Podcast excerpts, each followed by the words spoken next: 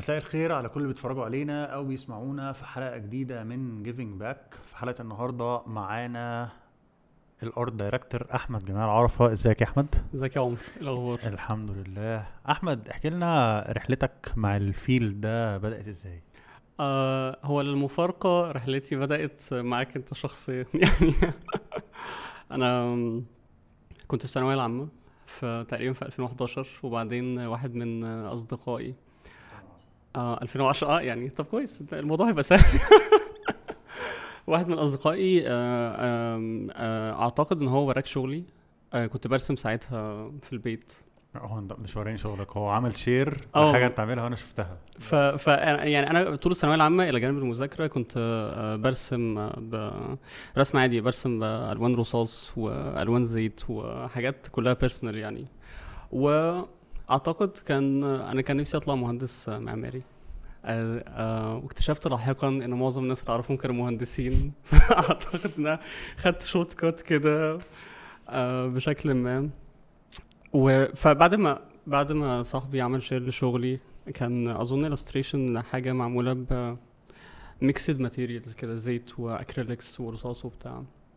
فأنت كلمتني وقلت لي إن إحنا بنعمل شركة اسمها جدران و الموضوع nostalgic قوي قلت ان إحنا بنعمل شركة اسمها جدران. أنا مش متأكد إذا كان آه، الاسم كان موجود ساعتها ولا لأ. بس آه، آه، كان في فريق من شباب معظمهم في سني وأكبر مني. وقعدنا مع بعض وبدات تعرفني على الناس وموستلي كان كان الناس دول أنت تعرفهم من وقت كتير. آه، وكل واحد فيهم كان مميز فنيا في حتة. وصراحه أنا اتعلمت من كل واحد فيهم حاجة لأن أنا كنت ما عنديش أي فكرة إن أنا ممكن آخد الطريق ده في حياتي. يعني زي ما قلت لك نفسي اطلع مهندس معماري ف... فهو ده كان هو ده هو ده المجال. يعني ده ال... ده- الأفق اللي, اللي موجود قدامي. أنا دايما بقول إن جدران في ناس كتير دايما بتقعد تتكلم على قصص النجاح. أوكي؟ أنا دايما بقول إن جدران قصة فشل. بس كانت قصة فشل مفيدة جدا جدا. يعني الحمد لله ربنا طلع منها نجاحات كتير قوي قوي يعني جدران دي أنت اتقابلت فيها ويامن. okay؟ ويارا عياش. وعمر إيهاب. فاهم؟ كل الناس دي اتجمعت في جدران.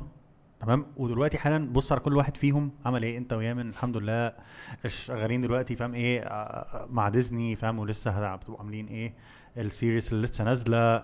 يارا عياش أخرجت حاجات كتير قوي قوي قوي عمر إيهاب دلوقتي واحد من أشهر الايه advertising photographers في مصر. فدايما بقول ان يعني قصة فشل بس قصة فشل يعني أدت الحمد لله لنجاحات كتير قوي قوي قوي يعني. آه، أعتقد إنه آه يعني يعني يمكن أنت بتقول عليها قصة فشل لأن أنت بتبص من منظور إن أنت كنت بتعمل آه كيان أو بتعمل شركة وإن الكيان ده ما, ما تطورش في سياق البيزنس بس أعتقد إنه آه هو عمل حاجة مهمة جدا. آه يمكن أعتقد إن الحاجة دي مش موجودة دلوقتي بشكل كبير. إن هو كان عبارة عن حضانة الناس بت بتكتشف نفسها فيها okay؟ من غير ضغط آه ليه علاقة بال business يعني دلوقتي خلاص الناس كلها أو معظم الناس عملت businesses ثابتة مستقرة أو بتحاول ت thrive بس بقى ال style دلوقتي ان إحنا محتاجين نعمل profit ومحتاجين نوصل ونطلع لقدام. فمفيش وقت قوي ومفيش مجال experimentation مفيش مجال إن إحنا نعبر عن نفسنا ونتقابل ونتكلم ونتدلع ونهزر و و و والكلام ده كله. يعني أعتقد ده طبعا جزء كبير منه يرجع منه لعامل السن. إحنا كنا لسه صغيرين قوي وكنا كلنا لسه بنجرب. بس أنا بجد بسأل نفسي هو إحنا كنا بنعمل كده ليه؟ okay؟ يعني أنا اللي هو بقول لكم يا جماعة إحنا هنروح كل يوم المكتب وهنقعد نشتغل على حاجات وهنقعد نعمل حاجات. طب أنا مثلا كنت أفكر إن أنا بعمل شركة وقتها okay وعايز أعمل حاجات ومش عارف إيه.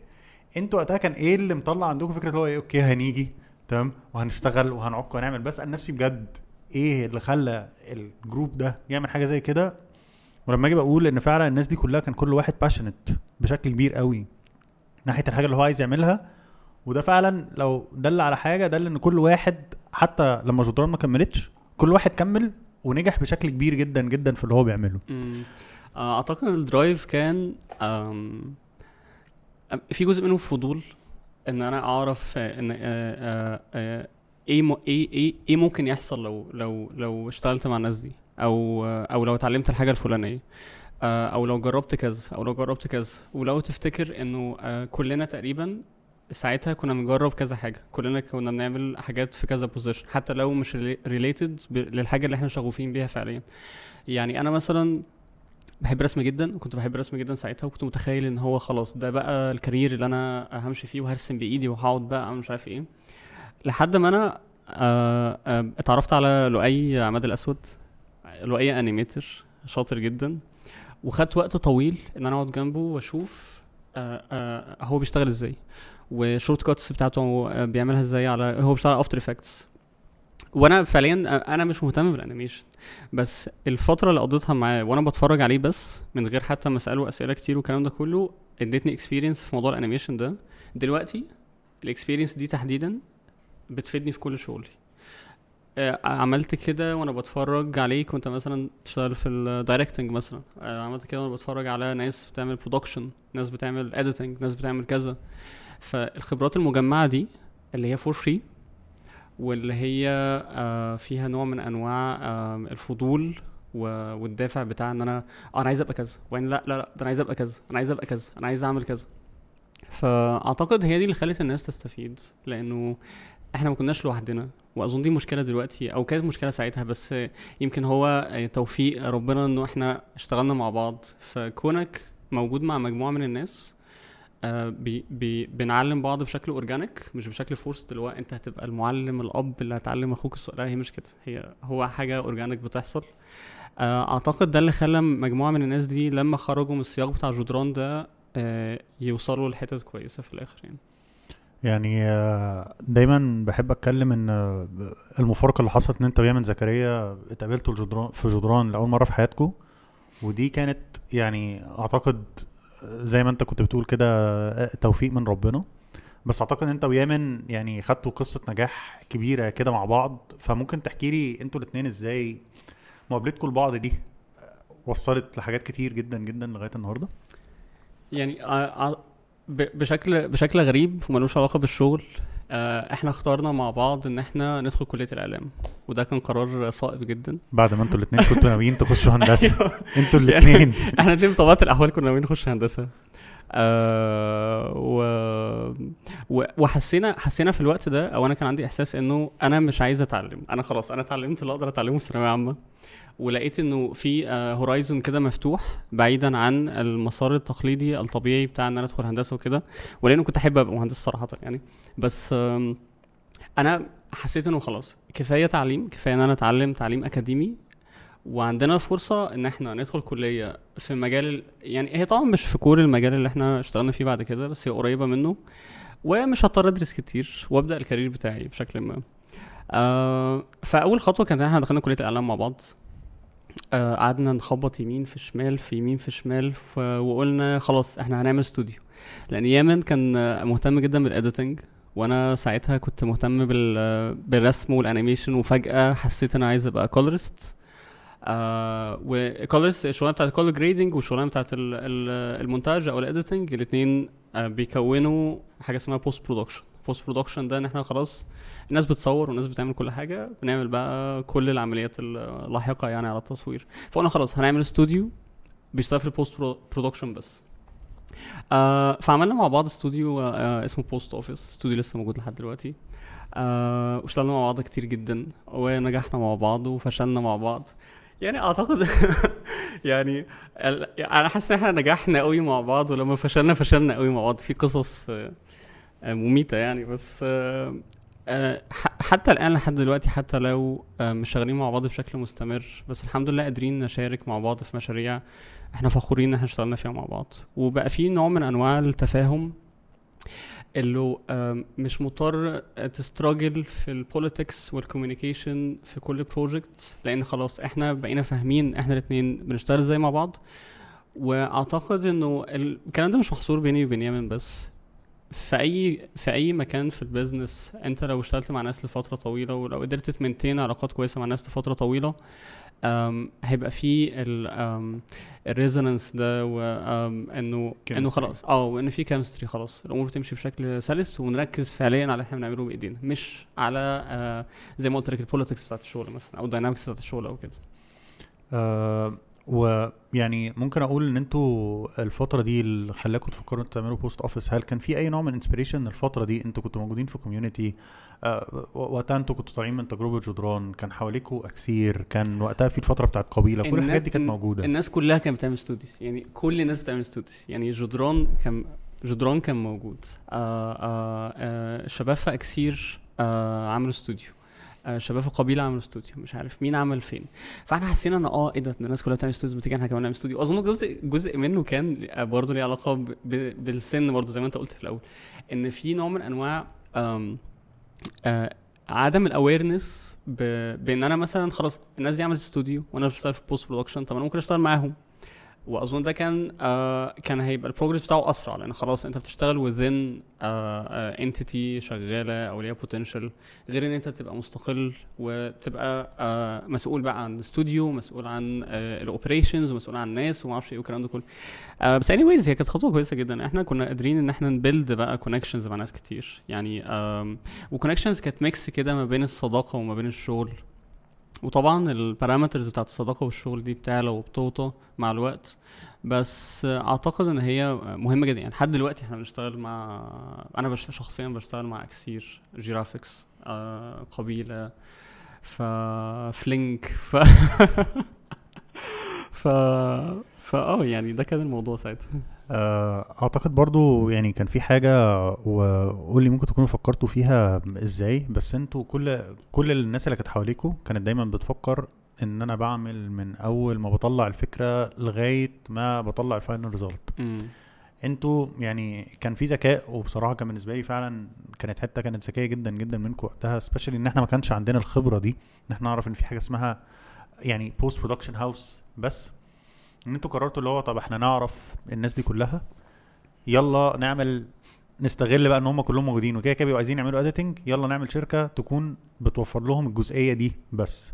فأعتقد ده كان قرار ذكي. ممكن تقول لي لما ده حصل يعني أنتوا ابتديتوا من أوضة صغيرة جوه إكسير آه وبعد كده ابتديتوا تكبروا في حتة في حتة فممكن تحكي لنا ال- الرحلة دي؟ آه طيب إحنا آه آه فعليا آه يعني آه خلاص إحنا خدنا قرار إن إحنا هنعمل كده. وطبعا كان في كلام كبير قوي ليه علاقة بقى بال structure وال business model وكذا وكذا وده طبيعي يعني و و و وطبيعي الناس تعمل process وتشتغل within process بس اكتشفناه إنه حاجة بالحجم الصغير ده اللي هو هو مايكرو معتمد بشكل أساسي على مهارات الناس اللي بت بتديره. فالناس اللي بتدير هي ناس اللي بتشتغل بإيديها هي ناس مسؤولة عن الكوميونيكيشن هي ناس مسؤولة عن كل حاجة. لازم فعلا نعتمد إن إحنا الناس أصحابنا اللي فاتحين شركات تانية نعتمد على مساعدتهم بشكل ما. فأول ما بدأنا زي ما أنت قلت إحنا آه، آه، كان عندنا أوضة أوضة واحدة وجهاز كمبيوتر واحد آه، واللي كان جهاز يمن. ما كانش جهاز fancy بأي شكل من الأشكال. آه وأجرنا أوضة من آه شركة أكسير. وأكسير كانوا آه يعني هم أصدقائنا في الأول وفي الآخر فكانوا متسامحين ومتساهلين وبيساعدونا بأي assets ممكنة. آه آه أي assets ليها علاقة بإنه آه إحنا مثلا محتاجين نفهم حاجات في ال business مثلا عشان ندير أمورنا. فكان مفيش حد بيبخل علينا بالمساعدة دي. أو إننا محتاجين شغل فالناس بتجيب لنا شغل. محتاجين نهاير حد فإحنا مش بنعرف نهاير إزاي فبنسأل الناس نهاير إزاي الكلام ده كله. ف قعدنا وقت طويل آه، مع آه، أكسير في نفس المكان لحد ما جه وقت حسينا إنه خلاص إحنا محتاجين آه، حرفيا نكبر لأن إحنا بنكتر. فقدرنا إحنا نفتح استوديو لوحدنا ولما بتكبر بشكل physical ده بيأثر على نفسية الناس اللي موجودة ورؤيتها لل- لل business بتاعها وبيأثر كمان إن أنت بتقدر ت add divisions تانية في الشغل. فخلاص إحنا عندنا أوضة واحدة فيها جهاز واحد إحنا شغالين عليه آه، كل الشغل اللي بنعمله ال editing وال color grading وأي شغل ليه علاقة مثلا بالصوت أو كده. وبدأنا نحس إن إحنا خلاص في حاجة تانية بدل مثلا ما بنعتمد فيها على ناس من بره أنا مثلا عايز أعمل animation فهضطر أشتغل مع حد freelance في مكان تاني أو كذا أو أحشر كل حاجة مع بعض في نفس المكان. فقلنا خلاص إحنا محتاجين نكبر المكان قدرنا ناخد مكان لوحدنا المكان ده فيه كذا أوضة كل أوضة فيها جهاز. هنا بنشتغل editing هنا color grading هنا animation بس أهم حاجة كانت في القصة دي إن ده بيحصل بشكل organic يعني ما كناش بن rush قوي إن إحنا عايزين نكبر. إحنا إحنا خلاص عايزين نكبر من جوانا دلوقتي فلازم آه نكبر. الموضوع كان له علاقه إنه في need موجودة وفي growth بيحصل step by step ومش مش pushed بأي شكل من الأشكال فبنعمل كده. okay. وأعتقد إن ده كان كويس لأنه آه آه ده سمح لنا إن إحنا ناخد شغل أكتر نتعرف على ناس أكتر وهكذا. بس ده كان الموضوع لحد business آه كبر أكتر خدنا مكبر مكتب أكبر. فعشان أو ما كررش نفس الفكرة تاني قصة إن إحنا ما كناش عايزين ن rush الأمور. الأمور كانت بتمشي step by step كده بشكل organic وخلاص. okay. آه ماشي. آه كبر أكتر وكده. أحمد يعني ال interesting في الرحلة بتاعتك إن أنت كان فيها مراحل تجارب كتير. زي ما اتكلمنا أنت ابتديت آه، مجرد بت illustrate عديت بحاجات كتير. وبعد كده آه، دخلت من ال illustration على coloring ومن ال coloring مرة واحدة ابتديت تبقى business owner تمام؟ وبعد كل ده قررت إن أنت هتيجي في مرحلة ما آه لأ خلاص أنا مش عايز أبقى business owner anymore تمام؟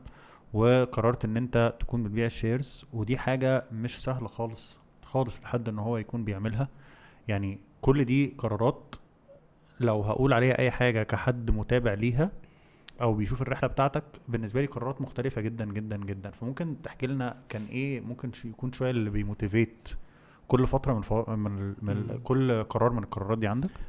أم أم بص هي هي حاجة غريبة شوية بس هي جزء منها هي ليها علاقة بال بال guts يعني بشكل ما. يعني أنا آه آه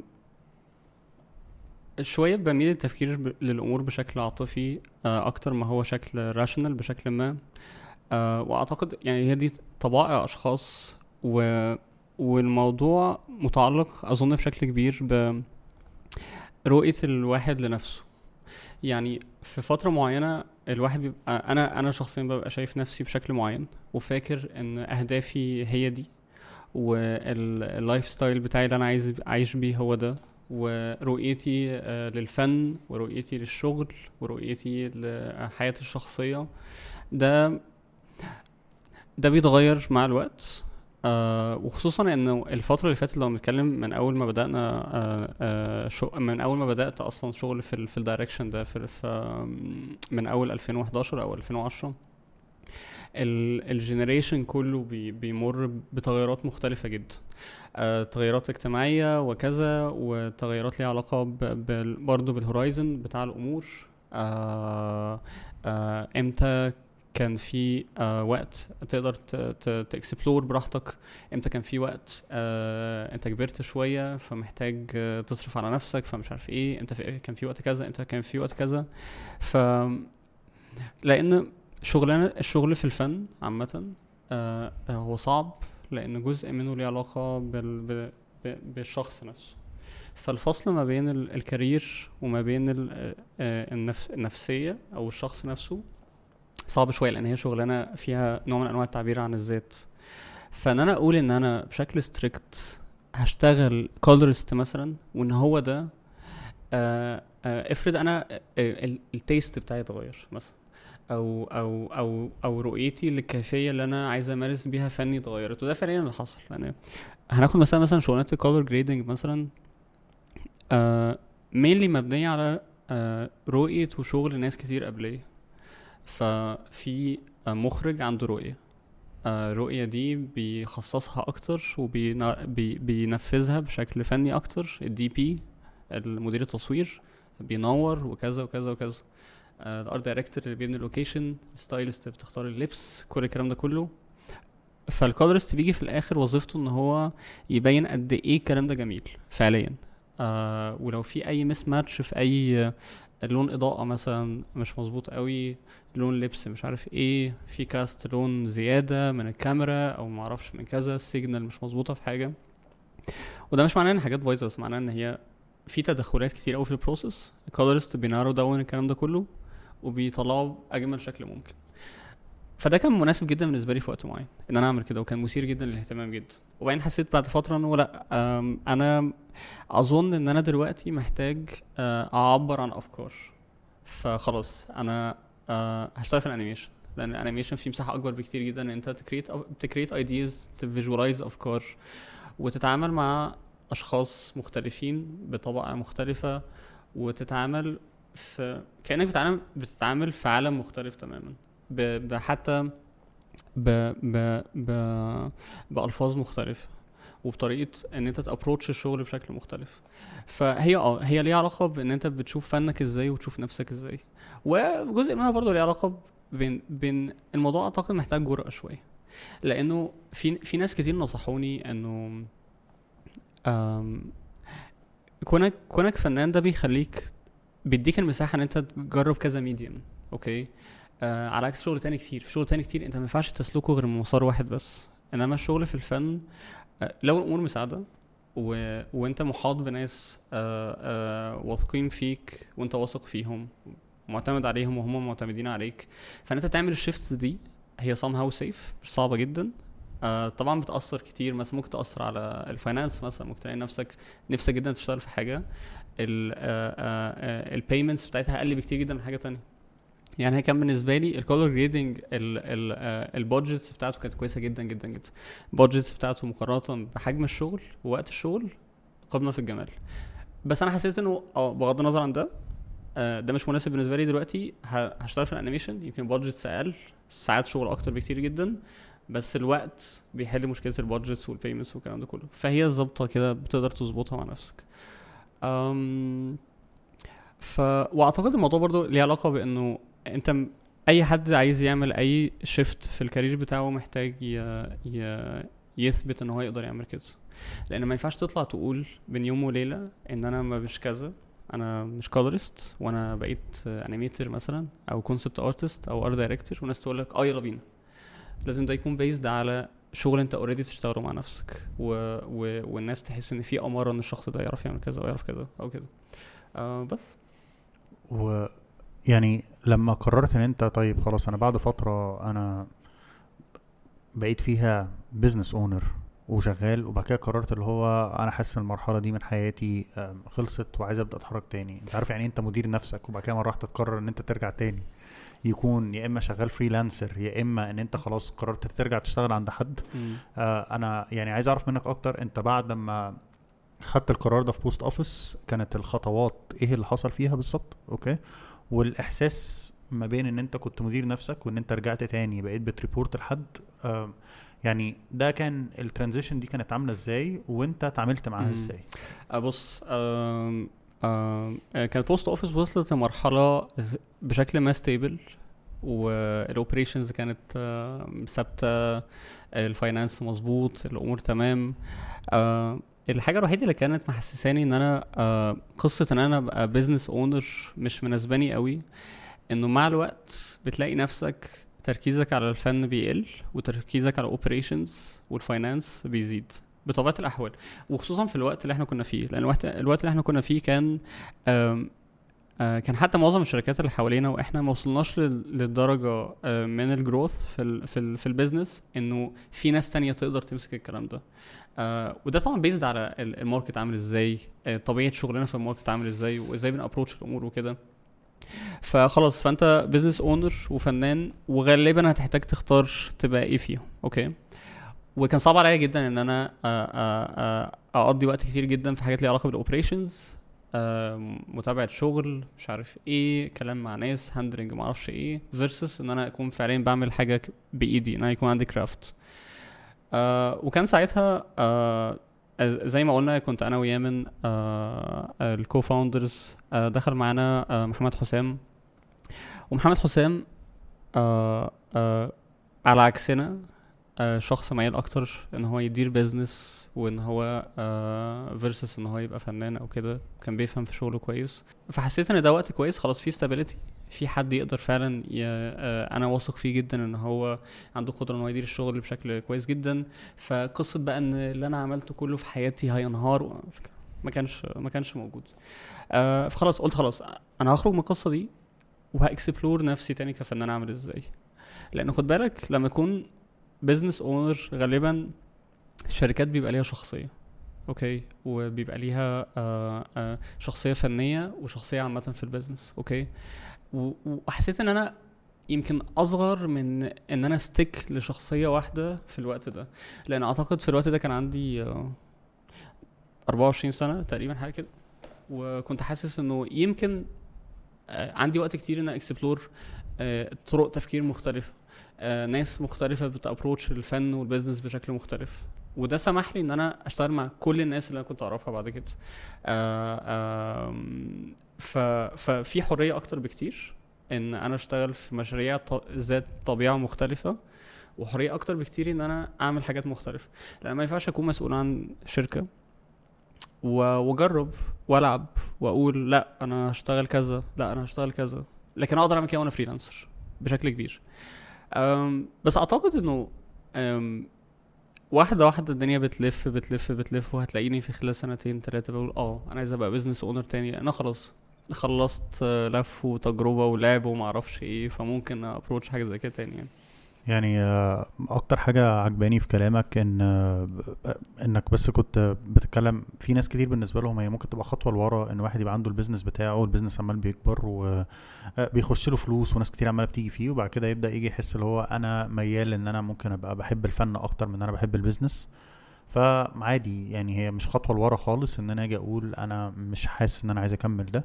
وعايز أرجع تاني أكون مركز على الجزئيه بتاعت إن أنا مركز في اكون actually بعمل art بنفسي. ف. فيعني ده take من وجهة نظري حلو قوي مفيد قوي لناس كتير إن هي ما تبقاش حاسة إن دي كده هم كده رجعوا خطوه لورا. لا آه، بالعكس أنت كان ممكن نقول إن أنت كان عندك حاجات كتير بتأيد إن أنت خلاص تطلع ال art اللي أنت بتفكر تطلعه ده وأنت قررت إن أنت تتحرر عشان تفضي وقتك ليه. بالظبط.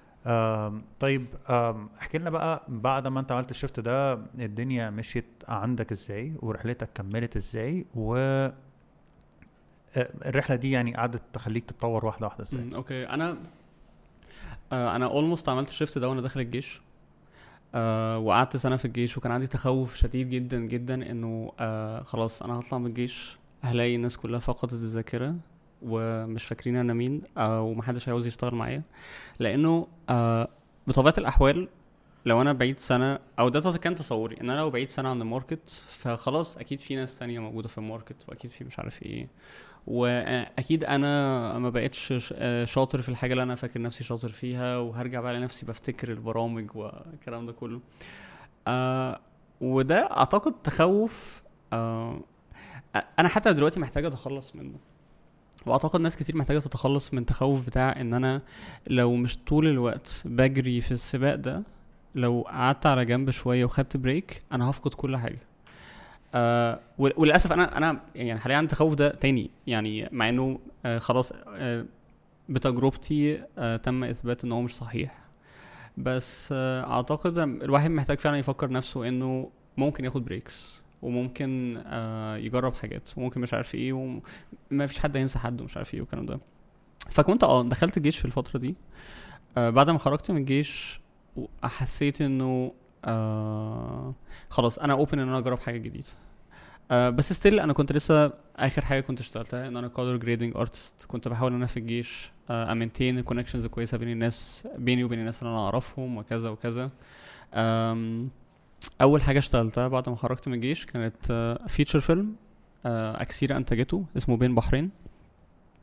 ودي بالنسبة لي كانت عامة آه، حركة آه، آه، خطوة كبيرة ومفاجأة. ان استوديو آم، بيشتغل في ال music videos وبيشتغل في ال short films ينتج full feature film مش بس كده الاستوديو انت حضرته من ساعة ما كان لسه بيطلع ان هو يوصل لمرحلة إن هو يعمل feature film بالظبط. وفعلا هي, هي أنا كنت شايف إن هو نجاح كبير جدا وكنت somehow آه، حاسس إن أنا ممتن إن هما بيكلموني عشان أشتغل معاهم على الفيلم ومش عارف إيه. آه لأنه آه ودي حاجة حلوة جدا في, في ناس زي أكسير آه إنه ال studios لما بتكبر في الغالب بيحاولوا يدوروا على ناس آه أقدم في ال market وأشطر يشتغلوا معاهم. آه وده الحمد لله ما حصلش مع مع ناس كتير اشتغلت معاهم. إن هم دايما بي maintain وا ال connections دي. لو إحنا بنكبر مع بعض فتمام. لما نقع على شغلانة كبيرة هنشتغلها مع بعض. versus إن في ناس تانية كتير لما على شغلانة كبيرة لا لا لا أنا هجيب بقى فلان الفلاني المشهور اللي عمل كذا آه والجماعة بتوعنا دول خليهم للكلام النص نص يعني. آه فبدأت أشتغل على الفيلم والميزة كمان آه إنه آه أكسير كانوا واخدين وقتهم في التحضير للفيلم أوكي؟ فأنا خدت وقتي في تجربة حاجات وخدت وقتي في إن أنا آه أعبر عن نفسي وأقول إن أنا ال vision بتاعتي كذا كذا كذا كذا. آه مخرج الفيلم أنس طلبة من أكتر الأشخاص اللي أثروا في في طريقة تفكيري آه عن الشغل وعن ال lifestyle كان هو المخرج واداني مساحة كبيرة جدا إن أنا أقول آه أنا عايز المشهد ده يبقى لونه كذا المشهد ده يبقى لونه كذا حتى لو ده بعيد شوية عن اللي هو كان بيفكر فيه initially بس اللي بيعجبني في طريقة شغل أنس إنه آه هو مش strict في الأفكار بيسمح دايما للناس اللي حواليه إن هم يحطوا ال input بتاعهم حتى لو هو مش عاجبه ال input ده. و... وده كان بالنسبة لي دفعة كويسة جدا لأن أنا خلاص كنت خارج fresh مش عارف أنا المفروض أعمل إيه فبجرب ولقيت المساحة اللي أجرب فيها و... و... والحمد لله الفيلم نجح وخد جوائز كويسة جدا. وفكرة إن أنا أشوف فيلم أنا اشتغلت عليه بيتعرض في السينما ده كان بالنسبة لي ساعتها يعني آه، آه، حاجة هائلة يعني. لأن ال medium نفسه اللي إحنا كنا بنشتغل فيه طول الوقت هو ال medium بتاع الويب. فبنعمل music videos بتتعرض على الإنترنت. بنعمل إعلانات بتتعرض على الإنترنت. فلما فجأة ألاقي شغل أنا بعمله بيتعرض على شاشة السينما. ده كان بالنسبة لي حاجة آه، مهولة. آه وفعلا ال medium بيفرق. بيفرق في, حاجة ليها علاقة آه آه إنه أنت محتاج ت adapt لل medium المختلف. ودي نقطة مهمة. مش عارف ممكن نتكلم فيها ولا لأ بس فكرة إن أنت تبقى عارف إن أنت ما دام خرجت من medium ل medium لازم تخرج وتدخل آه، بالتفاصيل اللي بيقتضيها كل medium ففي السينما ما ينفعش تعمل كذا كذا كذا اللي كنت بتعمله في الويب عشان خاطر ده مثلا بيتعرض على شاشة أكبر ببساطة شديدة. آه، أو إن هو لاحقا لما اشتغلت في حاجات زي الدحيح مثلا الدحيح الناس بتشوفه على screen موبايل في الغالب. فما ينفعش أفكر آه، في ال visuals اللي بعرضها على screen موبايل بنفس الطريقة في ال visuals بتعرض على سينما أو بتعرض على الكمبيوتر أو كده. ده كل حاجة ليها approach مختلف. بغض النظر عن النقطة دي يعني فخلاص اشتغلت على ال feature film عملت coloring والحمد لله كانت تجربة ناجحة و financially بالنسبة لي كانت آه، لطيفة جدا وجربت حاجات جديدة. وبعدين واحدة واحدة قلت خلاص يا جماعة أنا أنا عايز أشتغل في ال animation. أوكي؟ وأعتقد كان كان بقى لي فترة طويلة بشتغل في حاجات ليها علاقة بال animation من وقت للتاني. فبدأ يبقى في ال build up ده بتاع الثقة بيني وبين الناس اللي بشتغل معاهم إن أنا أقدر أعمل كده. اشتغلت مع جيرافيكس آه لفترة تقريبا لمدة سنة. آه آه جيرافيكس شركة sister company للاكسير اللي آه أنتجوا بين البحرين مسؤولة بشكل كامل عن ال animation ال motion graphics وال animation. يعني almost كل أو معظم المشاريع اللي أنا فخور اشتغلت بيها كانت مع شركة جرافيكس سواء كنت شغال full time أو part time أو freelancer آه بداية من motion graphics إن إحنا كنا بنعمل animation آه مركز بشكل كامل على ال businesses إن إحنا بنعمل لهم حاجات اسمها explainer videos وظيفتها إن هي تشرح ال business بيعمل إيه mainly أو ال service اللي ال business بيقدمها عاملة إزاي أو كده. وال team ساعتها كان لسه في بدايته آه ال team كان كله لسه في بدايته فإحنا كنا بنشتغل مع بعض بنتعلم مع بعض حاجات وبنجرب حاجات والكلام ده كله. وده الوقت اللي قدرت فيه إن أنا أشتغل تقريبا كانت أول experience ليا إن أنا أشتغل art director في ال animation وكان still team صغير. آه وعملنا كذا مشروع آه motion graphics لحد ما جت فرصة آه أحمد حمودة في الوقت ده كان هو كان هو المسؤول عن شركة جرافيكس قرر إن هو آه يعمل short animation آه عن الليلة الكبيرة. آه، اعتقد أعتقد الفكرة دي كانت في وقت من الأوقات آه، كان في discussions داخلية كده آه، آه، في زميل ليا فنان اسمه عمرو العطار اتكلم مع حمودة الاتنين كانوا آه، حاسين إنه إحنا محتاجين نعمل حاجة بتعبر عن آه، آه، الفولكلور المصري أو الشخصية المصرية. وأعتقد ممكن نتكلم شوية في القصة دي بعد شوية بس ده كان ده كان بداية موضوع ليلة كبيرة. آه طبعا كان في أحلام عريضة إن إحنا خلاص هنعمل full feature animation فيلم كامل آه بنحكي فيه قصة عن بنت تايهة في الليلة الكبيره واللي ما يعرفش الليلة الكبيرة هو عبارة عن اوبريت مصري آه معمول من ال puppets في شخصيات مشهورة جدا زي شجيع السيما آه و و و وفي ناس حتى ما شافتش الليلة الكبيرة أو ما سمعتهاش بس هي فاكرة melodies معينة من الكبيره انت أول ما تسمعها تعرف إن أنت عارفها. فعشان كده كان القرار بتاع آه إن إحنا نتكلم عن ده آه آه، هيبقى relevant لناس كتير جدا وناس كتير جدا هتحبه فبدأنا نشتغل عليه وبدأنا نعمل development وصراحة كان أول مرة في حياتي أشتغل مع team قدراته الفنية أكبر من قدراتي الفنية بكتير. وده كان في منتهى الصعوبة لأنه أنت مضطر تتعامل مع ناس فاهمين كويس جدا في اللي هما بيعملوه. ناس بيرسموا شخصيات وناس بيرسموا خلفيات وناس بيعملوا concepts وأنا almost ما كنتش فاهم أي حاجة عن الكلام ده. كل اللي كنت أعرفه إن أنا بحب ال animation وبحب الأنمي وبحب شوية cartoons وبتفرج على كرتون طول الوقت. وأنت طبيعة ال process اللي أنت تقريبا كنت شغال فيها قبل دي كانت كلها أنت اللي بترسم فيها كل حاجة. يعني بترسم فيها ال characters بال backgrounds بالحاجات دي كلها. فكان أول مرة تعدي تقريبا ب experience إن في departments كامل كاملة لأجزاء معينة في الرسومات. أعتقد آه يعني هو بص كنت كنت اشتغلت مع teams قبل كده كان في ناس غيري بيرسموا آه، شخصيات وخلفيات ومش عارف إيه بس ال scale كان مختلف جدا. لأن أنت طول ما أنت بتشتغل في explainers أنت في, الغالب بتتكلم عن business فال visual scope اللي أنت بتتحرك فيه صغير وغالبا معروف. إنما أنت فجأة إحنا محطوطين في إطار إن إحنا في عمل معمول محتاجين نعيد ترجمته وصياغته إن هو يبقى animation فمحتاجين نفكر في كل حاجة بشكل unique وإزاي ده يبقى قريب للشخصية المصرية والتصاميم المصرية وكذا. وإن أنا كمان محتاج أتعامل مع ناس أكثر خبرة مني بكتير. فال politics وال dynamics بتاعت ده في منتهى الصعوبة. okay وأعتقد أنا ما كنتش هقدر أمر من التجربة دي بسلام غير إنه آه كان في ثقة شديدة بيني وبين حمودة وبين آه الناس مختلفة في جرافيكس و و و acceptance وبرضه احترام شديد للناس اللي كنت شغال معاهم. ان أنا ما عنديش experience هم عندهم experience أكتر من مني بكتير بس آه، هم عندهم ادوا لنفسهم آه، السماح إنهم يسمعوا كلامي حتى لو كلامي ده أي كلام آه، أو كده. بس اللي أنا كنت مؤمن بيه دايما وكنت حاسس إن هو هيعديني من التجربة الصعبة دي إنه آه، أحاول على قد ما أقدر أتعلم بسرعة.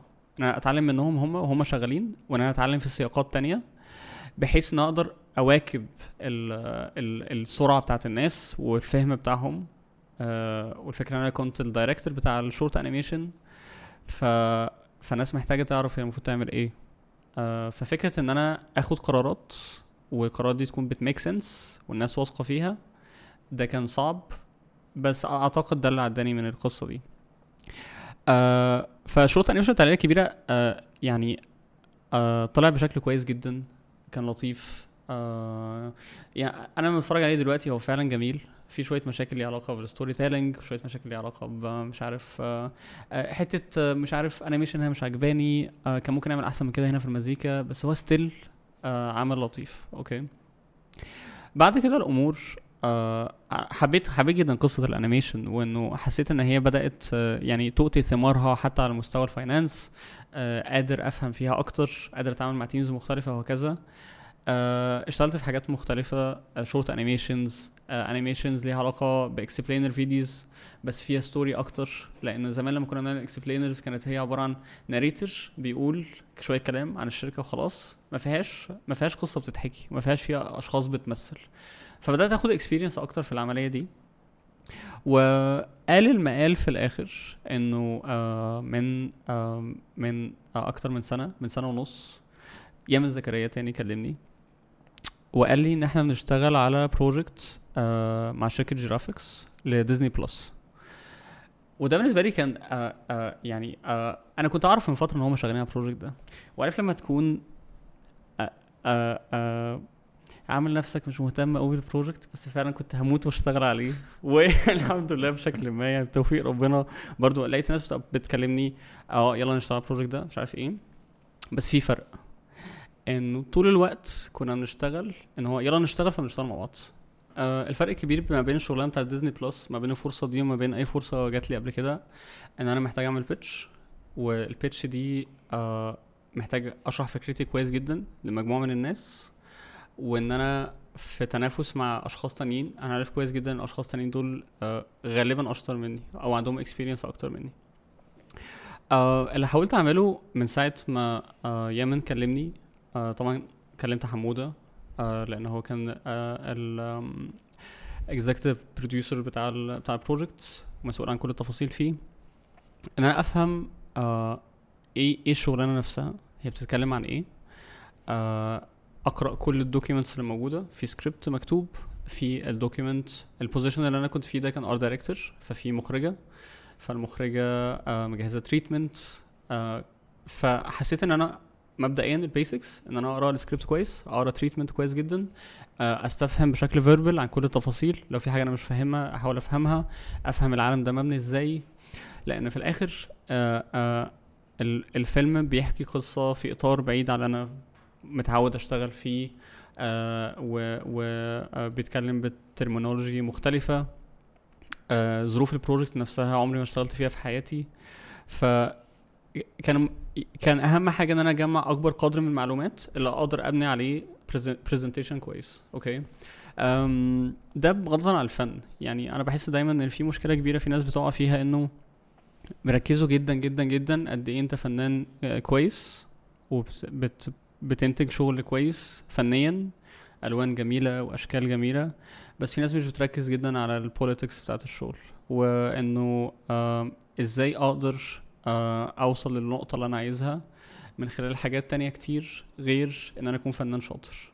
حاجات تانية كتير بت include حاجات كتير زي مثلا إن أنا أكون بعرف a communicate كويس مع الناس أو إن أنا أكون committed بشكل كويس. لو أنا بدي deadlines ألتزم deadlines وهكذا وهكذا وهكذا. وإن أنا أكون عارف ال dynamics بتاعت ال project لأنه ممكن أكون فاكر مثلا إنه فلان الفلاني هو صاحب الفكرة وأهم حد في ال project بس ده ما يكونش صح. ممكن يكون حد تاني أو حد تالت أو كذا. فلازم أكون عارف مين آه مسؤول عن اتخاذ القرار آه مين آه آه مين صاحب الفكرة مين بيعمل إيه. عشان خاطر لما أتكلم مع حد وأقدر آه أحاول أفهم منه أكتر أبقى بفهم في السياق الصحيح. إحنا ممكن نتكلم في شوية تفاصيل لها علاقة بال project ال project دلوقتي streamed على ديزني بلس بشكل international ديزني قررت إن هي تعمل مجموعة من عشر أفلام animation في أفريقيا. uh, بيتكلموا بشكل أساسي عن قصص أفريقية أصيلة.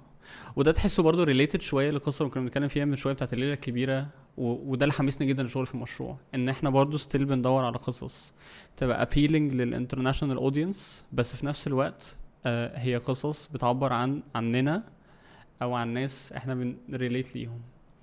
اسم, اسم ال series إيه؟ series اسمها كيزازي موتو Generation Fire okay وكان من 10 حلقات. الفيلم اشتغلت عليه اسمه First Totem Problems وهو فيلم مثير للاهتمام لأن هو آه طبيعته مختلفة شوية عن بقية الأفلام. آه آه هو lighter عن بقية الأفلام.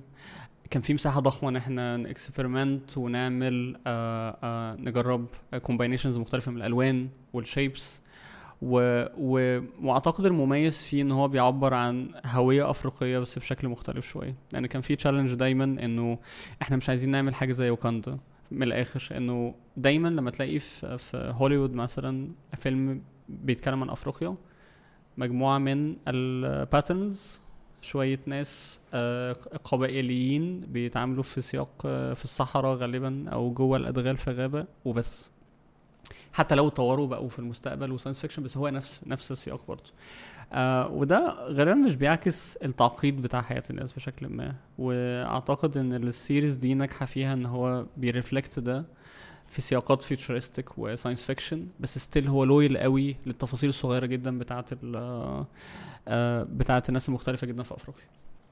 آه لو رجعنا تاني لموضوع ال pitching آه آه أنا كنت داخل في ال process في, في جزء معين كده وده كان ضروري جدا إن أنا أفهم أنا داخل أعمل إيه بالظبط. أنا داخل أبقى art director وكان already في شغل اتعمل في ال project يعني أنا ما كنتش أول art director اشتغل على ال project كان في واحد اشتغل قبليه آه وهو فنان آه آه من جنوب أفريقيا وليه style مميز جدا قادر ي reflect الكوميديا بتاعت الفيلم. الفيلم ال tone بتاعه كوميدي وهو كان قادر ي reflect ده كويس جدا. بس كان أعتقد كان في missing point كده إنه ليها علاقة بإن إحنا مش أو ال team ما كانش قادر يشوف الفيلم ده شكله لما يطلع على الشاشة هيبقى عامل إزاي بالظبط. okay؟ كان في محاولات كتير و concept art كتير رسومات للخلفيات وللشخصيات بس ما كانش في frames محددة. بتقول إن الفيلم ده لما يطلع على الإنترنت هيبقى شكله كده. وأعتقد دي أكتر حاجة أكدت عليها في ال pitch بتاعي إنه خلاص أنا عرفت إن دي المشكلة فأنا محتاج أعالج المشكلة دي ومحتاج أديهم الحل ده. فال presentation كان بسيط. آه ليه علاقة بال أنا ب perceive ال project إزاي رأيي فيه الشخصي عامل إزاي. آه إيه ال shapes اللي أنا هستخدمها بشكل بسيط قوي. حاولت آه أ build visual language based على القصة بشكل genuine وإن أنا أقول والله أنا هستخدم الألوان دي هستخدم الألوان دي وال shapes دي وال shapes دي. آه وادي أربع فريمات final الفيلم هيبقى شكله كده على الشاشة في الآخر. okay؟ وأعتقد ده كان ال key شوية في النجاح لأنه في ناس تانية من الناس اللي كانوا ال art directors اللي كانوا بيعملوا pitches كانوا شاطرين جدا في إن هم يعملوا concepts ان هو يقول مثلا أنا هبني المدينة بالشكل ده أو أو هعمل العربيات بالشكل ده أو الشخصيات بالشكل ده. بس في النهاية ما كانش ما كانش دي ال need. ال need كانت إن إحنا نقول ده style الفيلم وده اللي هيطلع في الآخر على screen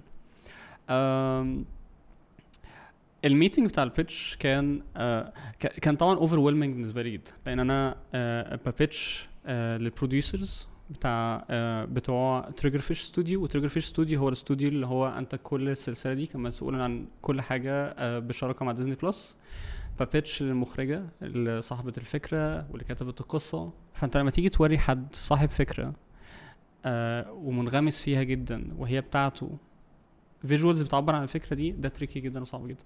لأن هو ممكن يكون متخيل فيلمه بشكل ما وأنت ماشي في direction تاني خالص. فأنت بتحاول على قد ما تقدر تكون honest للقصة بتاعته وتوري الناس إزاي ال visual اللي أنا عامله ده relevant للكلام اللي مكتوب ده. okay آه وكان في صديقي ايمن زكريا الشباب بتوع جرافيكس وكذا. آه بس الميزة الميزة في ال pitch واللي أنا ما كنتش متخيله الناس ودودة جدا. آه ودودة بمعنى إن هم بيسمعوا كويس جدا وبيدوا فرصة كويسة جدا للنقاش. للأسف أعتقد إن في آه فرق جوهري ما بين آه ال producers عندنا في ال markets عندنا وفي ال markets ال international إن هنا غالبا بيبقى كل الناس عارفة هي عايزة تعمل إيه من الأول أو غالبا ال producer بيبقى عارف انه عايز يمشي في ال direction ده فخلاص هو ال direction ده. وده بيبقى ال reference لكل حاجة بتحصل بعد كده. فالفنانين اللي بيشتغلوا لو مش مش بيتابعوا نفس ال reference ده أو طريقة التفكير دي غالبا هيبقى الشغل خلاص ملوش لازمة أو أنت مش معانا على نفس الخط. العكس بقى تماما إنه في مساحة الثقة دي إن إحنا إحنا producers بس إحنا بن guide الناس. وبنقدم لهم مشوره وبنقول لهم comments general و comments specific بس still إحنا على الحافة بتاعت إن إحنا بنقدم مشوره عشان نضمن ال project ينجح. بس الفنانين الشغالين ليهم كافة الصلاحية إن هم يعملوا اللي هم عايزينه okay وأعتقد ده الفرق الجوهري فعلا في ال experience دي عن أي experience خضتها في حياتي لأن دايما كان في plan وغالبا ال plans دي ما كانتش مبنية على آه، آه، رؤى فنية solid مثلا بس هي علاقة بال hierarchy مثلا إنه فلان الفلاني عايز الشغل يطلع بالشكل ده أو صاحب الشركة مش عارف إيه أو ما أعرفش إيه أو client عايز كده الكلام بتاعنا ده. آه آه فشرحت فكرتي واتكلمت مع الناس سألوني عن التفاصيل. وصراحة دي ما كانتش أول مرة أ pitch فيها أفكاري ل ل ل آه committee بالشكل ده قبلها بسنة برضو عن طريق جرافيكس آه كنت ب pitch فكرة لفيلم على أساس إن أنا أبقى المخرج بتاع الفيلم مش ال art director آه، فوقتها ال pitch بتاعتي اترفضت. آه، لحاجات ليها علاقة برؤيتي للقصه versus رؤيه ال producers على scope أوسع بكتير جدا وشوية تفاصيل تانية. بس آه، كان في نفس الإحساس بتاع إن الناس فعلا بتسمع أنت بتقول إيه كويس جدا. ساعتها كان أول مرة أتكلم مع آه، بيتر رمزي آه، آه، بيتر ال co-director بتاع آه، Spider-Verse أول فيلم. راجل في منتهى الاحترام وكنت برضه over جدا إن أنا بتكلم مع راجل بالشكل ده لأنه الراجل واخد أوسكارز وكذا وكذا. بس فعلا لما اتكلمت معاه آه، آه، آه، قدرته على إن هو يهضم الأفكار اللي أنا بتكلم فيها ويستوعبها ويرد عليا ردود آه، فعلا فعلا genuine و و وتم التفكير فيها. آه، مش إن هو بس شغلانته إن هو قاعد إن هو يقول آه ده حلو وده وحش ويلا بينا ومش عارف إيه والكلام ده كله بس آه، آه، ال- الاهتمام ده فعلا آه، آه، كان بالنسبة لي آه، مريح نفسيا جدا. بس فخلاص عملت ال pitch بتاعتي. يومين ثلاثة كنت في ترقب شديد أنا هاخد الشغلانة مش هاخد الشغلانة مش عارف إيه والكلام ده كله فكلموني قالوا لي آه يلا بينا نشتغل. وده بالنسبة لي كان كان آه كان كان إحساس مختلط كده ما بين إن أنا غالبا أنا مش عارف أنا داخل على إيه فأنا عملت pitch وأنا مش عارف إيه اللي هيحصل بعد كده أو أو ما عنديش plan يعني أنا ال plan بتاعتي ان أنا يوم الأربعاء. بس خلاص. وإحساس طبعا بفرحة شديدة إن أنا هشتغل مع ديزني وكذا وكذا فده كان يعني turning point في طريقة تفكيري عامة تجاه الشغل يعني. آه يعني طبعا آه آه إنجاز ممكن نقول إن هو يعني آه، بالنسبة لل animation هنا في مصر ممكن نقول إن هو الأكبر لغاية دلوقتي إن آه، شباب مصريين يكونوا في الآخر اشتغلوا على series مع ديزني بلس ودي حاجة يعني milestone كبيرة جدا كنا بنتمناها من زمان. وأتمنى إنها إن شاء الله تكون خطوة لحاجات زي دي كتير تكون بتحصل. وأعتقد يعني ما دام في تجربة حصلت والتجربة إن شاء الله تبقى يعني من من التجارب اللي دايما أي حد بيبص عليها ويكون بيقول عليها إنها ناجحة مش إن إحنا بس فرحانين بيها لأ العالم كله شايف إن دي تجربة ناجحة. أعتقد إن شاء الله ده يشجع إن يكون في تجربة تانية وثالثه ورابعة. بس احكي لنا كده في التجربة دي يعني وطبعا دي حاجة الناس ممكن تشوفها أكتر لما تتفرج على ال series آه للي ما اتفرجش عليها. بس تقريبا في كام حد مصري اشتغل على ال project ده معاك؟ بص هو كان في الأول كده آه في آه عدم ثقة حتى مني أنا شخصيا إنه آه إن إن إحنا نقدر نشيل project زي ده.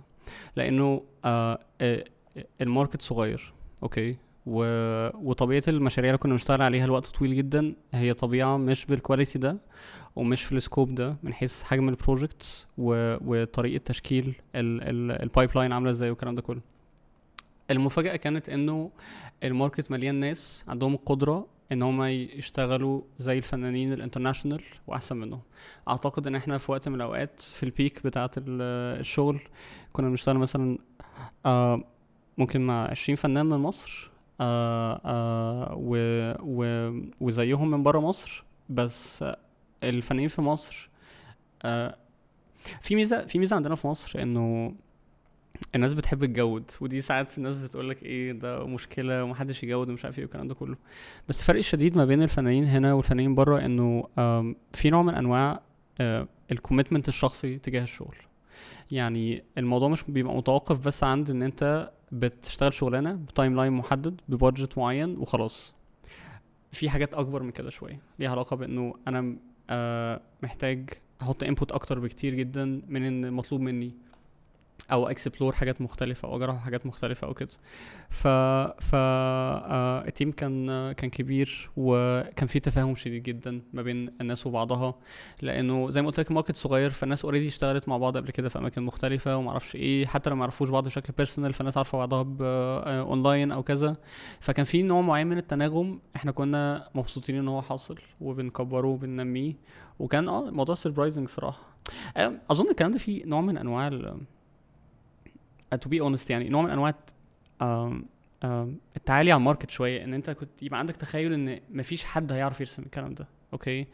بس لما ترجع خطوه لورا آه إن ديزني بلس قررت تيجي أفريقيا وت... وتنتج حاجات في أفريقيا ما حدش فينا كان يتخيل إن الشغل ده هيطلع من studios في أفريقيا.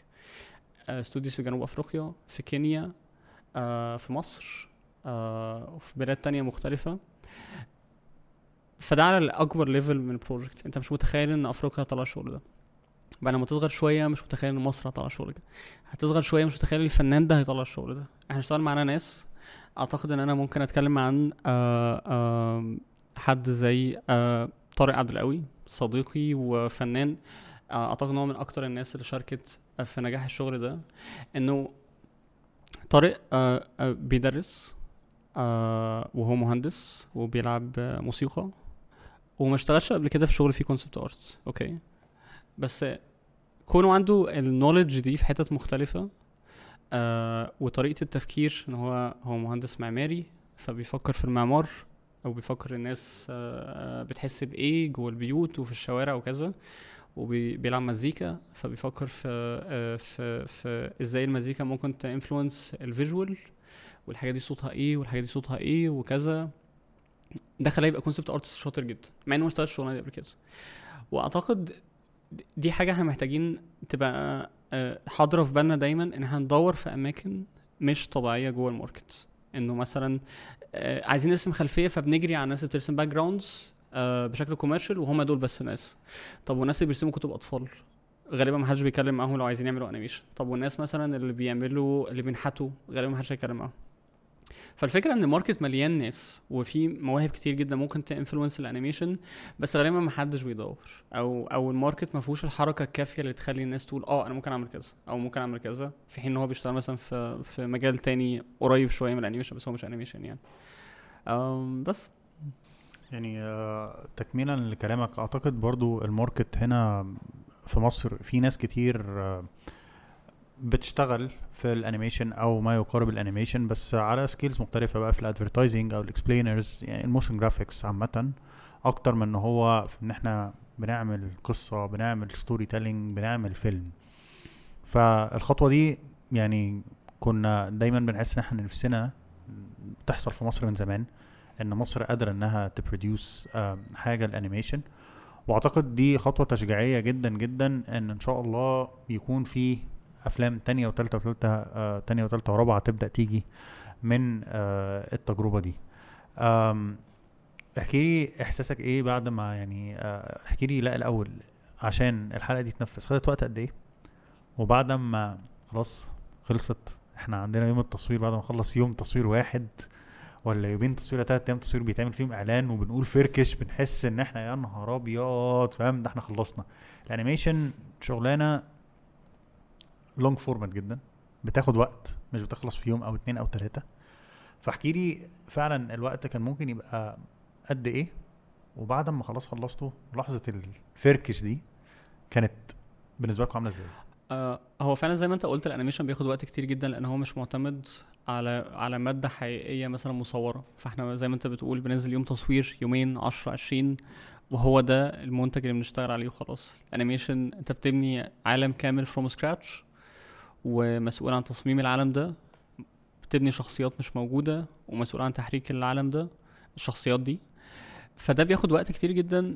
آه وهقولك الفرق برضو ما بين تجربة ديزني وتجارب تانية في موضوع الوقت ده تحديدا.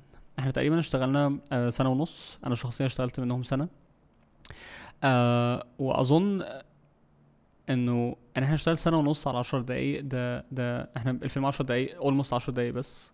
وبي لما تتفرج عليهم هتلاقيهم بيعدوا بسرعة جدا لأن ال tone بتاع الفيلم فيه كوميدي وفيه أكشن وحركة كتير فأنت مش يا دوب مش هتحس بالوقت. ف على ذكر سؤالك بتاع لما خلصت وحسيت بإيه وكده؟ إن إحنا فعليا اشتغلنا سنة ونص عشان خاطر نعمل الويندو ده بس من الوقت وحطينا كل تركيزنا فيه عشان يطلع بالشكل ده. اللي بيخلي العشر دقايق دول مميزين إنه واللي بيخلي تجربة ديزني مميزة كمية الوقت اللي بيتحط للتفكير أكبر بكتير من الوقت اللي بيتحط في التنفيذ وده على عكس شغل كتير اشتغلت فيه قبل كده برضه إنه إحنا بنفكر قليل وبننفذ في وقت أكبر أوكي؟ ف إحنا طول الوقت كنا بنعمل iterations مختلفة من التصميمات و iterations مختلفة من ال storyboards ف ال iterating ده وال design واعادة ال design والشغل واعادة الشغل وإن أنت تعمل أنت مثلا عايز تصمم بيت فبدل ما بتعمل تصميم واحد للبيت وهو ده اللي بيتعرض على الشاشة إحنا ممكن نعمل مثلا خمسين تصميم مختلف. والخمسين كل مرة انت بتكتشف فيهم حاجة جديدة وبتكتشف relations بين الكلام ده وما بين الفيلم بتاعك بشكل مختلف. بنتكلم مع بعض ال concept artist بيتكلم مع ال- اللي بيرسم الخلفية مع ال art director مع ال director ف فالوقت كتير في التفكير. آه أنا شايف إن هو هو اللي بيخلق نتائج مبهرة زي اللي ديزني بتقدر تنتجها. إنه أنت بتحس إن الفكرة فعلا fleshed out وإن هي genuine genuine بشكل ما للكونسبت اللي هي بتتكلم عنه. آه فآه تقريبا سنة ونص. والإحساس كان إيه بقى أول ما خلص؟ بص هو الإحساس كان آه هو طبعا أنت عارف ضغط الشغل بيخليك لما بتخلص الشغل مش مش اوير مثلا أهمية الشغل ده أو قد إيه الشغل ده كويس. فاول ما خلصنا الشغل أنت أنت مجهد واتفرجت على الشغل ده ألف مرة قبل ما يطلع وعارف كل تفاصيله وحافظه يعني وش وظهر. فما فيش الريورد اللحظي ده بتاع إن هو إيه ده أنا خلصت الفيلم فيلم فأنا خلاص أنا فعلا سعيد جدا و... ومرتاح بقى وهروح بيتي أنام و... وعلى وجهي ابتسامة وكده. على العكس بتحس ب إجهاد زيادة وضغط ضغط زيادة لأن أنت بيبدأ عندك بقى مجموعة التساؤلات التانية. هل العمل ده نجح وهل فعلا شكله حلو؟ والناس التانية اللي ما اشتغلوش فيه لما يشوفوا ال perception بتاعهم تجاه الشغل هيبقى عامل إزاي؟ بس مع الوقت بتحس إن أنت بتبدأ لما تبدأ ت reflect على الشغل وتبدا تشوف آه ال experiences اللي أنت عديت بيها مفيدة بالنسبة لك قد إيه؟ آه آه الحاجات اللي أنا اتعلمتها من ال communication مع الناس سواء ال team بتاعي أو ال teams اللي فوقية عاملة إزاي؟ حجم المشروع عامل إزاي وال impact بتاعه ان هو أول مشروع يتعمل في أفريقيا بالشكل ده وأول مشروع استوديو مصري يعمله بالشكل ده. فده بيديك بقى الإحساس اللي أنت بتتكلم فيه ده. هو إحساس بيكبر مع الوقت و... وهو طبعا في منتهى الجمال بس بيختلط معاه بقى حاجات تانية لها علاقة ب طيب إحنا عملنا ده آه هنعمل إيه بعديه؟ okay؟ أو هل لازم نعمل حاجة بعديه ولا لأ؟ وهل الحاجة دي لازم تبقى أحسن منه زيه أقل منه؟ فبيبدا يبقى فيه أسئلة أكتر من إن هو إن هو نهاية الفيلم ده اجابه هو مش جواب هو سؤال في الآخر يعني. طيب والإحساس ال- ال- ال- اللي حسيت بيه بعد ما الناس ابتدت تتفرج على الفيلم ويبدأ يكون فيه feedback وازن بقى ال premiere والحاجات دي حسيت بص أساسا أول ما أول ما حاجة أنت بتشتغل عليها بتطلع للنور بغض النظر الناس بتقول إيه عليه ده لوحده إحساس قيم جدا. لأن أنت بتحس إنه فعلا هو ده هي دي الجايزة مش إن هو خلص. الجايزة إن اللي أنت تعبت فيه واشتغلت عليه واللي بيعبر عنك خرج للنور بغض النظر ال perception بتاع الناس عنه عامل إزاي أو الناس حباه ولا مش حباه أو كده. ف فكرة ال creation و... واكيد أنت اشتغلت كتير في حاجات زي دي إن أنت أنت مخرج فبتعمل treatment وال treatment ده مكتوب على ورق فلما يطلع ويبدأ الناس تقوله حتى وأنت جوه التصوير ببقهم وبعدين يتصور وتشوفه بيتذاع والناس بتتفاعل معاه ده إحساس قمة في الجمال. و يمكن ال animation برضو مختلف شوية عن الواقع إنه ال animation still هو موجود في medium مش مش tangible أنت مش قادر تمسكه بإيدك. أنا اشتغلت في حاجات تانية زي مثلا set design وده يمكن غريب شوية. اشتغلت في set design كنت بصمم locations لما تشوف الحاجة اللي انت بترسمها على الورق موجودة قدامك في الواقع ده إحساس في منتهى الجمال. ففكرة ال creation أظن هي هي الجايزة versus فكرة إن أنت آه ده في ناس بتقول اسمك هنا وفي ناس بتقول اسمك هنا ومش عارف إيه وكده.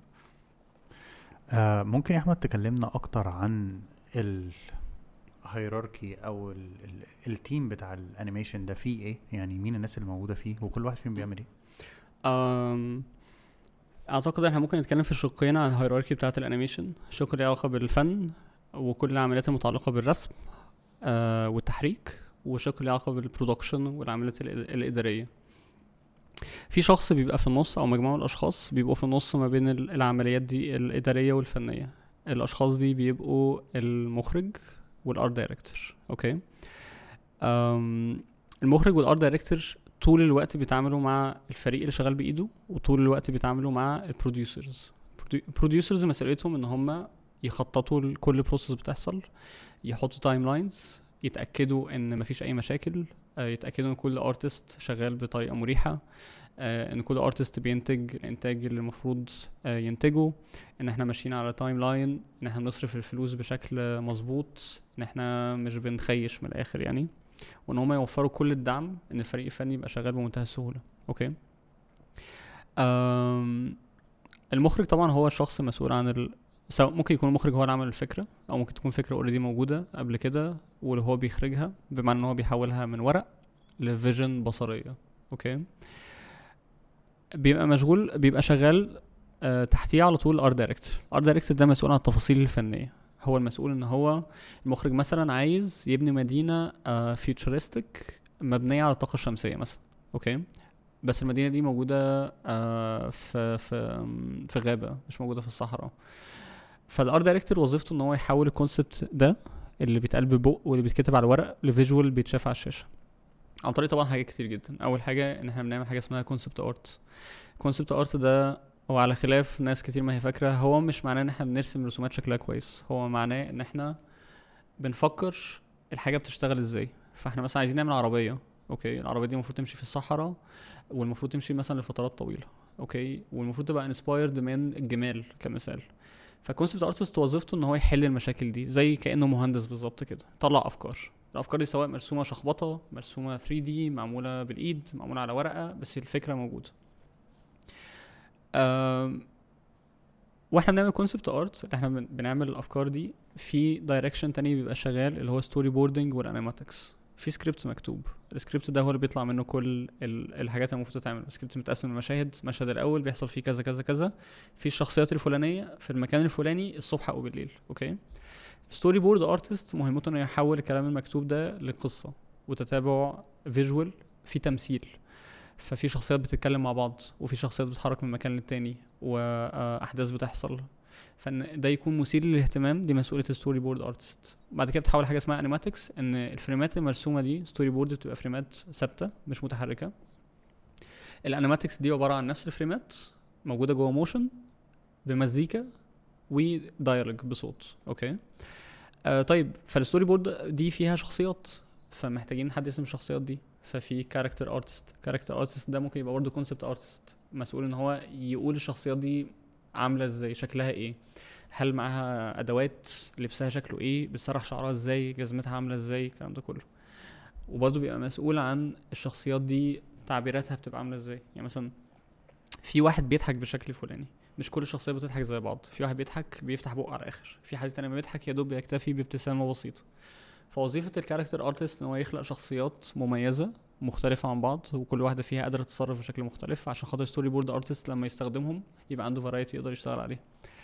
آه في طبعا background artist الشخص اللي هو بعد ما ال concept artist يقول الأوضة دي شكلها كده وفيها تلاجة وفيها سرير وفيها دولاب وشكلهم كده. ال background artist بيجي يرسم بقى ال shots اللي موجودة في ال storyboard فاحنا مثلا خدنا الأوضة من زاوية واسعة من تحت شوية فال background artist بيرسمها. وبعديها ب shot خدناها من فوق فال background artist بيرسمها وهكذا.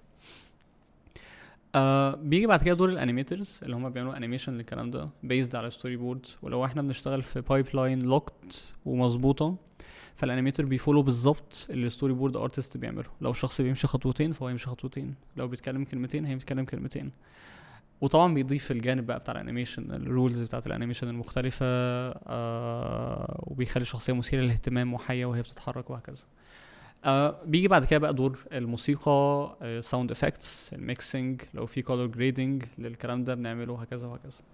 كلام حلو قوي قوي ومفيد جدا جدا جدا. إيه الفرق ما بين يعني الصناعة بتاعت ال animation في مصر وبره من وجهة نظرك بعد التجربة بتاعت ديزني بلس أعتقد الفرق الجوهري ليه علاقة ب آه، جزء ليه علاقة زي ما قلنا بفكرة الوقت اللي بنقضيه في التفكير versus الوقت اللي بنقضيه في التنفيذ إن في مساحات كبيرة جدا للتفكير. آه الفرق التاني إنه ال- ال market في مصر ال demand فيه للأسف مش كبير جدا okay؟ فعدم وجود demand على ال animation بشكل كبير ده بيخلق حالة من الخمول في ال market وال market بيبدأ يتجه للحاجات اللي بتجيب income بشكل مباشر. فتلاقي الحاجات دي بتجيب income بشكل مباشر explainers مثلا. في business شغال ومحتاج فيديو فبنعمله فيديو فبتلاقي في تضاؤل كده للحكاية. آه وخصوصا برضو انه المصريين آه شعب عاطفي قوي وبيحب يرتبط بالناس الأشخاص الحقيقيين فارتباطه بال animation مش قوي جدا. ده كله بيخلي إنه آه آه عشان خاطر تقدر تخلق عمل بيتطلب فلوس كتير جدا وبيتطلب وقت كتير جدا. ده في منتهى الصعوبة أنت تقنع مثلا producer إن هو بدل ما يعمل فيلم سينما ينزل في السينما ولا ينزل مثلا على platforms دلوقتي يروح يعمل مسلسل animation آه ومع ذلك المفاجأة إن ناس كتير جدا جدا بتشتغل على نفسها في ال animation وبتشتغل على نفسها في ال backgrounds وال characters والكلام ده كله. عشان كده لما جت الفرصة الناس قدرت تاخد الفرصة وتشتغل بيها وتطلع output كويس جدا يعني. فأنت من رأيك إن لو كان فعلا يعني في source لل fund للأفلام ال animation إنها تتعمل فعلا هيطلع من مصر يعني مفاجآت كتير وتجارب كتير حلوة جدا جدا يعني ممكن تخلي فيه industry كبير يبدأ يحصل لو كان في حد مقرر إن هو يكون بيدفع فلوس في حاجة زي بالظبط. آه إنه لو في وأظن غير ال fund كمان فكرة إنه آه إن يبقى في آه إرادة لدعم ال animation لأن أي community بيحتاج بيحتاج حاضنة يشتغل فيها. آه ففي ناس بتعمل funds لمشاريع شخصية funds لمشاريع تجارية الكلام ده كله.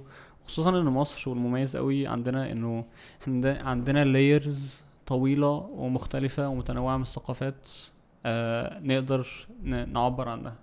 الفن الشعبي المصري آه فن قبطي إسلامي كذا كذا كذا آه آه والخليط ده مميز جدا مش موجود عند حد. فلو في إرادة و fund أظن هنطلع شغل كويس يعني. طيب أحمد ب... ب... بكل التجارب دي بالشغل مع ديزني بلس ب...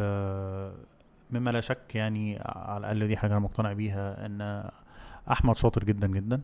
وأحمد عارف إن هو آم، عمل الحمد لله لغاية النهارده حاجات حلوة كتير جدا جدا جدا. لكن هل بعد كل ده لسه ساعات بيجي عندك شكوك في نفسك شكوك في قدراتك بتبدأ تحس إن أنا هو أنا مش عارف أنا أصلا شاطر ولا لأ؟ هو أنا مش عارف أنا هكمل ولا لأ؟ الحاجات دي لسه بتعدي بيها ولا آه خلاص عديت المرحلة دي؟ آه، بص هو هو ده هو ده مرض عضال. يعني أعتقد جزء كبير جدا من الناس دايما حاسين بالإحساس ده. آه وأعتقد إن هو ليه حل وحيد وهو آه السذاجه بس خلاص ما بقاش فيه سذاجه يعني إحنا وإحنا صغيرين كان عمري ما جالي الاحساس ده وأنا صغير. يعني لما كنا بدأنا نشتغل مع بعض والفترة طويلة بعدها في خلال مثلا 3 4 سنين من الشغل في ال ال آه السذاجة بتاعت إنه إن أنا شاطر جدا وإن أنا جامد جدا. أنت أنت ما بتبقاش في أول شغلك اوير بال إيه اللي بيحصل حواليك واوير العالم قد إيه كبير وفي ناس مختلفة وفي ناس جنبك غالبا أشطر منك أو شاطرين بس أنت مش عارفهم فأنت فاكر نفسك شطور قوي وبتاع.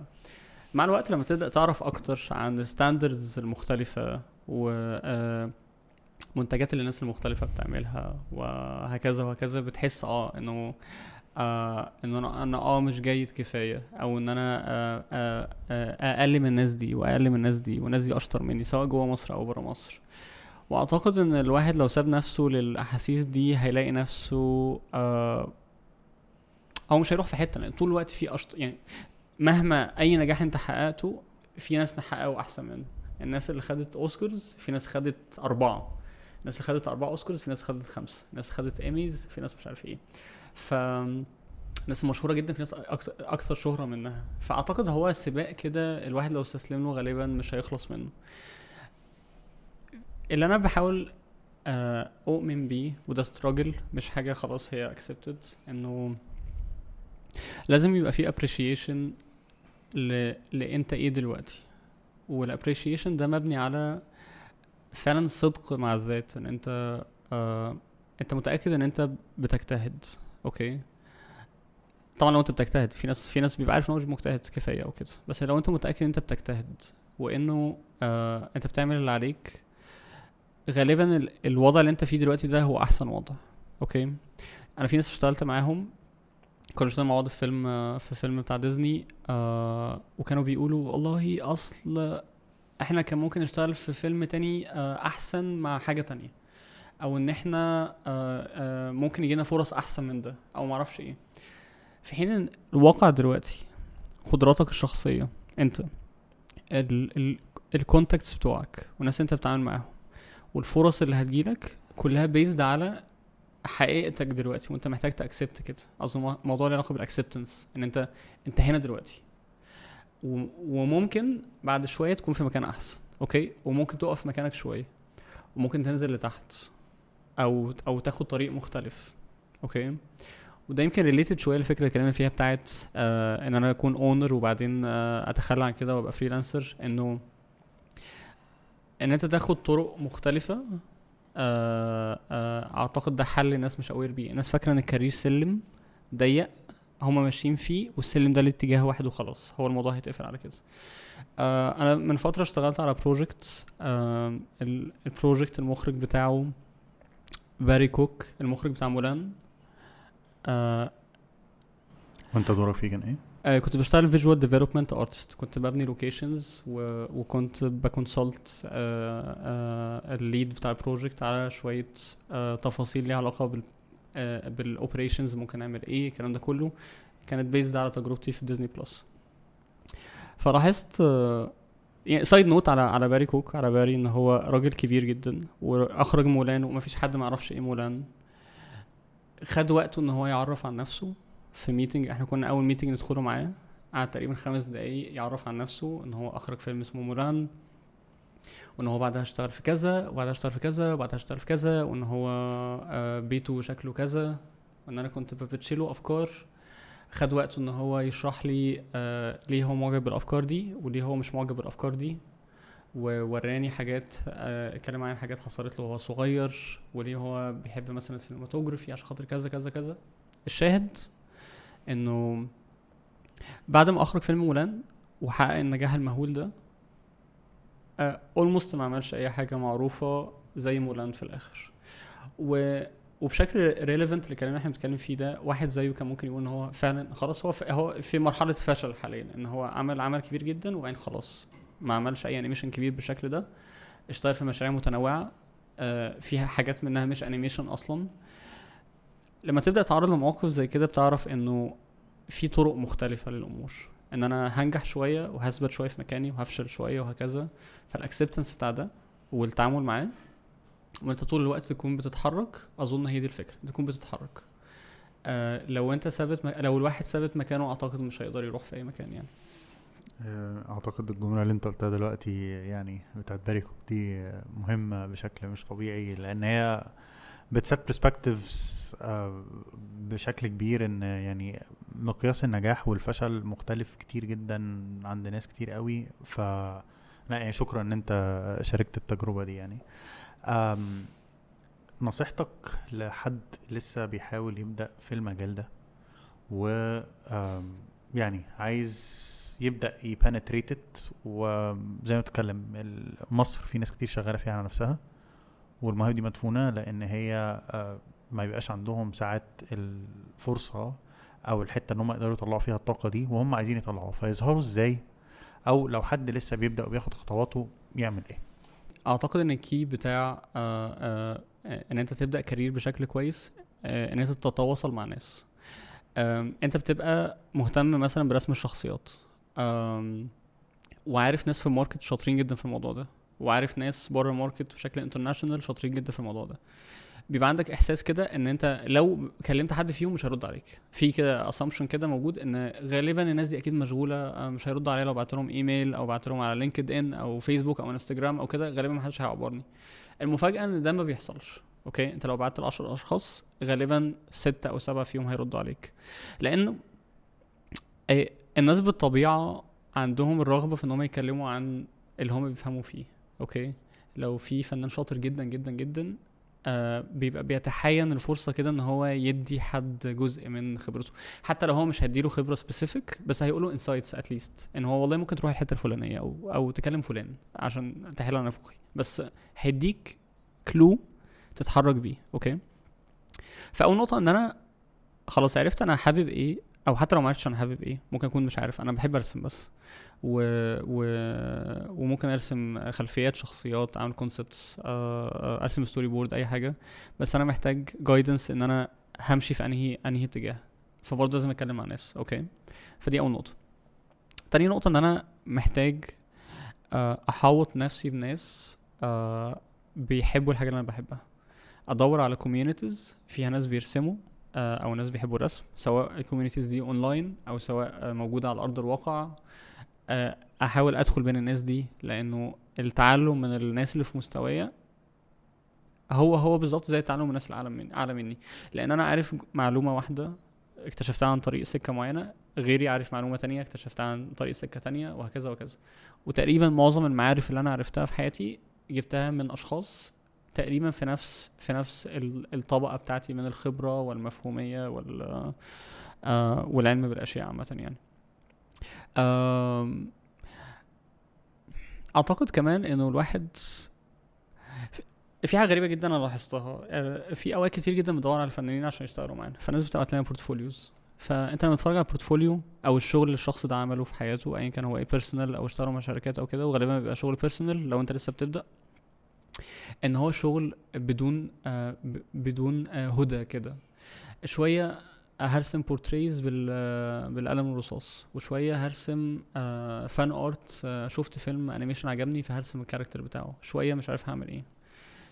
لما تبدأ تتواصل مع ناس شغالين في المجال هتعرف إن أنت محتاج يكون عندك مجموعة من المهارات ال technical اللي لازم تكون موجودة عشان خاطر الناس تبدأ تشتغل معاك. okay؟ المهارات دي مش إن أنا أكون مثلا شاطر في إن أنا أرسم شخصية. لا أنا شاطر في إن أنا أرسم شخصية وشاطر في إن أنا أرسمها مثلا من كذا زاوية وشاطر إن أنا أرسمها بكذا expression بتعرف تضحك بتعرف تزعل مش عارف إيه وشاطر إن أنا أرسم إيديها ورجليها والكلام ده كله okay؟ مش بس إن أنا أرسم رسمة شكلها كويس. أنا محتاج technicalities تساعدني إن أنا أقدر أشتغل جوه team okay؟ لأن شغلنا مش شغل أفراد. هو شغل teams شغاله مع بعض. انت في أي نقطة في ال process بيبقى في جيش من الناس قبليك وجيش من الناس بعديك وجيش من الناس قاعدين على نفس المستوى معاك. okay ودي نقطة تانية ليها علاقة برضو بغض النظر عن ال technicalities وانت تبقى فنان لأن فعلا أعتقد إن أي حد ينفع يبقى فنان بشوية آه تعلم وشوية آه تدريب. بس في مشكلة دايما بتحصل ليها علاقة بال mindset. أنت إزاي بت approach الشغل بتاعك mentally okay اشتغلت مع ناس كتير جدا هم شاطرين جدا. بس هو مش عندوش قدرة إن هو يشتغل جوه فريق. هو آه متمسك برأيه مثلا أو آه، حاسس إن فنه بيعبر عنه شخصيا فلما تيجي تقول له feedback عن شغله بيحس إن أنت طعنته في في صدره. لأن هو فعلا حاسس كده. الرسمة اللي أنا رسمتها بتعبر عني آه، لأن أنا الفنان وده الفن بتاعي. فأنت لو انتقدت الفن بتاعي فأنت بتنتقدني والناس محتاجة تتخلى عن الموضوع ده. ففي شوية نقط لها علاقة بال mindset ممكن نتكلم فيها تفصيلا لو عايزين. آه تأهلك إن أنت تشتغل في مكان إن أنت يبقى عندك القدرة إن أنت ت iterate وت... وت... وتعيد تصميم حاجات بأشكال مختلفة لفترات طويلة. عندك القدرة أنت ت accept إن شغلك يترفض.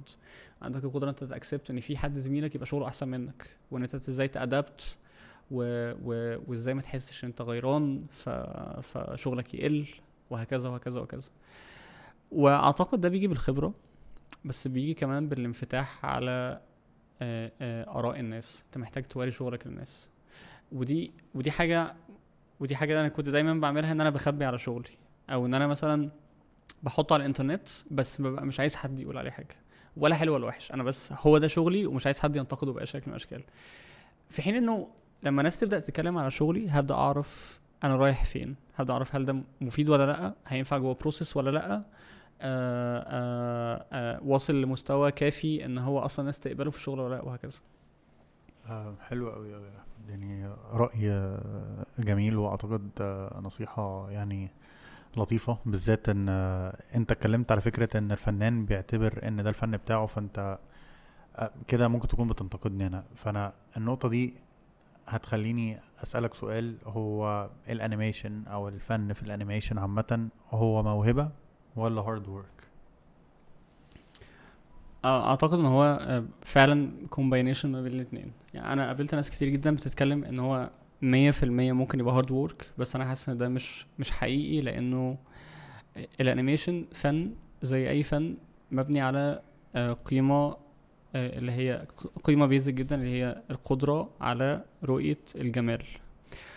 والقدرة على رؤية الجمال دي أظن هي حاجة ممكن تكتسب مع الوقت بس في نفس الوقت ليها حاجة ليها علاقة تكوين الشخص على بعضيه okay. أنت تشوف شكل معين آه شكل طائر مثلا في الشارع. okay. أنت تبقى عارف تحلل الطائر ده ليه شكله جميل. okay. مثلا آه ألوانه متناسقة بشكل ما أو طريقة وقفته آه مميزة أو معرفش إيه. فالقدرة على رؤية الجمال. وانتقاده وتحليله آه دي طبعا ممكن تكتسب بس هي ليها علاقة. بتركيبه الشخصية.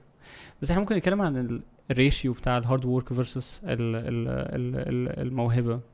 إن أعتقد إن الموهبة ممكن تكون قليلة جدا في ال process دي. يعني أنت ممكن يكون عندك 20% موهبة و80% شغل وتقدر تنجح.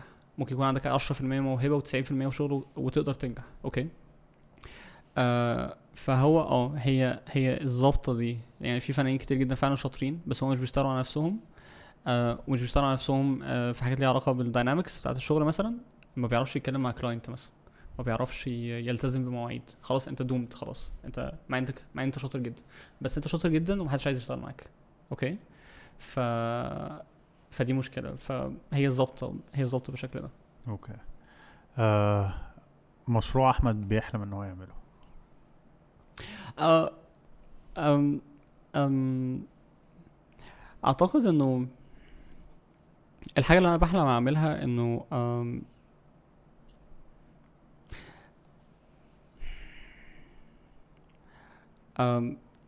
إن أنا أعمل أه، أشتغل على عمل أه، بأي format أه، مش شرط يكون animation أفضل إن هو يكون animation العمل ده يكون مبني على تجربة ذاتية حقيقية. أم مشكلة مشكلة موجودة لاحظتها في طريقة شغلي عامة إن أنا focused جدا على الجانب ال technical من الشغل okay. طبعا أنا بعبر عن نفسي فنيا بشكل بشكل كبير يعني. بس فكرة إن أنت تشتغل حقيقي على حاجة آه، أنت ذاتيا عايز تقولها حاجة أنت عايز تقولها في مشكلتين. أول مشكلة إن أنت لازم يبقى عندك حاجة أنت عايز تقولها لأن في ناس ما عندهمش vision أو أنت ممكن يكون عندك vision بس أنت مش عارف هي إيه. أنت مش عارف أنت رأيك إيه. okay. فاولا أنا نفسي أشتغل على حاجة أكون فعلا نفسي أقولها. الحاجة التانية إن أكون عشت جزء من التجربة دي أو بشكل شخصي أو إن أنا آه، آه، سعيت إن أنا أعيش جزء من التجربة دي. آه، يعني أنا مثلا نفسي أشتغل على مشروع بيتكلم عن حياة الطوارق في الصحراء الأشكال المختلفة طريقة كلامهم ولبسهم والأكسسوارز بتاعتهم ال patterns بتاعت المعيشة والتنقل وهكذا. أعتقد اللي هشتغل عليه الفترة الجاية إن أنا آه، أحاول أعيش تجارب من دي شخصيا ويمكن ده اللي بيفرق آه، اعمال عن أعمال. إن أنت في أعمال بتحسها artificial بتلمس الموضوع بشكل سطحي أو أو ليها علاقة بإن المعرفة اللي أنت عارفها عن العمل ده معرفة second hand أنت آه، قريت عن مجموعة من الناس مثلا أو شفت فيلم عن مجموعة من الناس فأنت متخيل أنت تعرف عنهم حاجات. versus إن أنت تروح تعيش مع الناس دي وتعرف هم بيتكلموا إزاي وتسمع هم بيتكلموا إزاي. آه في project اشتغلت عليه آه اللي هو نفس ال project بتاع آه باري كوك آه كنت شغال فيه visual development artist mainly بيتكلم عن حاجات آه مصرية قديمة عن حاجات ليها علاقة بالفراعنة. تمام؟ آه وأنا كنت عمري تقريبا ما زرت معلم سياحي أو معلم أثري فرعوني غير تقريبا المتحف المصري. بس المتحف المصري هو مكان برضو التحف بتتجمع فيه بشكل يعني مصطنع يعني مش بشكل أساسي. آه قبل ما أحط إيدي في ال project آه قررت ان أسافر للأقصر آه وألف الأقصر كلها أشوف كل المعابد الموجودة هناك آه لأن أنا محتاج فعلا أهضم الحاجة دي شكلها عامل إزاي بشكل first hand إن أنا فعلا أعرف حجمي أنا بالنسبة لحجم المعبد ده شكله عامل إزاي قد إيه هو كبير أو صغير الرسومات دي ملونة بأنهي طريقة عمقها عامل إزاي الكلام ده كله.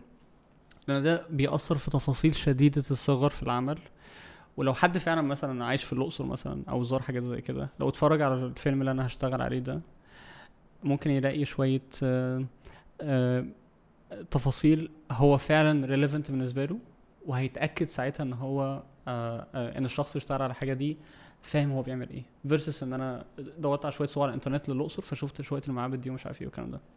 حتى كان في تفاصيل بسيطة قوي في السكريبت يعني أنا مش عايز أتكلم على مش عايز أحرق حاجة من الفيلم بس هي تفصيلة بسيطة. ليها علاقة بإنه آه بتحس أنت مراقب في, في لو أنت في وادي الملوك مثلا بتحس أنت مراقب وأنت في وادي الملوك.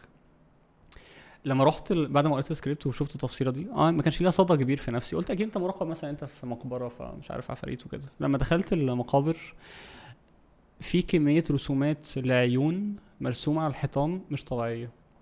فأنت فعلا طول الوقت حاسس في ناس بتبص عليك. تفصيلة زي كده أنا ما كنتش هعرف أتناولها وا represent التفصيلة دي في العمل من غير ما أكون فعلا في المكان ده.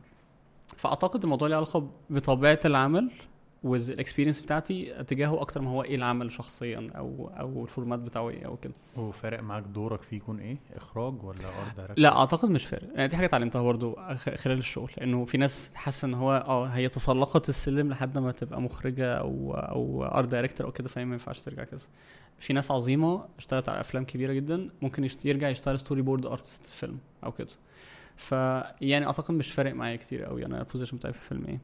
إيه المكان اللي أنت ممكن تكون بتروح تذاكر منه؟ يعني هل في websites معينة آه، كتب معينة تقدر ترشح منهم كام حاجة لو حد بيبدأ يقدر يذاكر منها أو يبص عليها؟ آه هو طبيعي. يعني في في مجموعة ال websites الناس بتبص عليها زي مثلا بينترست مثلا. آه آه الناس بتدخل تلاقي مجموعة هائلة من الصور بت lead لمجموعة هائلة من الصور آه في مواضيع مختلفة. فأنت تقدر ت navigate وتشوف حاجات. Art uh, Station uh, موقع موجود عليه شغل ناس already في ال field بتاعنا في ال animation شغل concept art و backgrounds وكذا. ممكن تلاقي شغل على Behance uh, وده كله جميل بس uh, لازم نرجع برضو تاني لفكرة إن أنت لما تيجي ت approach شغل الواحد المفروض يحاول على قد ما يقدر يقلل من ال exposure بتاعه الاعمال already موجود عن الشغل ده. آه كان في مشهد كنا شغالين عليه في الفيلم. آم في في غسالات أوكي؟ كل الفنانين اللي اشتغلت معاهم ال concept artist لما قلت لهم نبدأ نشتغل على ال project على المشهد ده راحوا دوروا على رسومات لغسالات. و... وأنا كنت حاسس إن ده غلط لأن أنا كان عندي experience فنية ليها علاقة إن أنت ما ينفعش لما تيجي ترسم ترسم من صورة. لأن الصورة already اتاخدت خلاص. أنت محتاج لما تيجي ترسم ترسم الواقع okay؟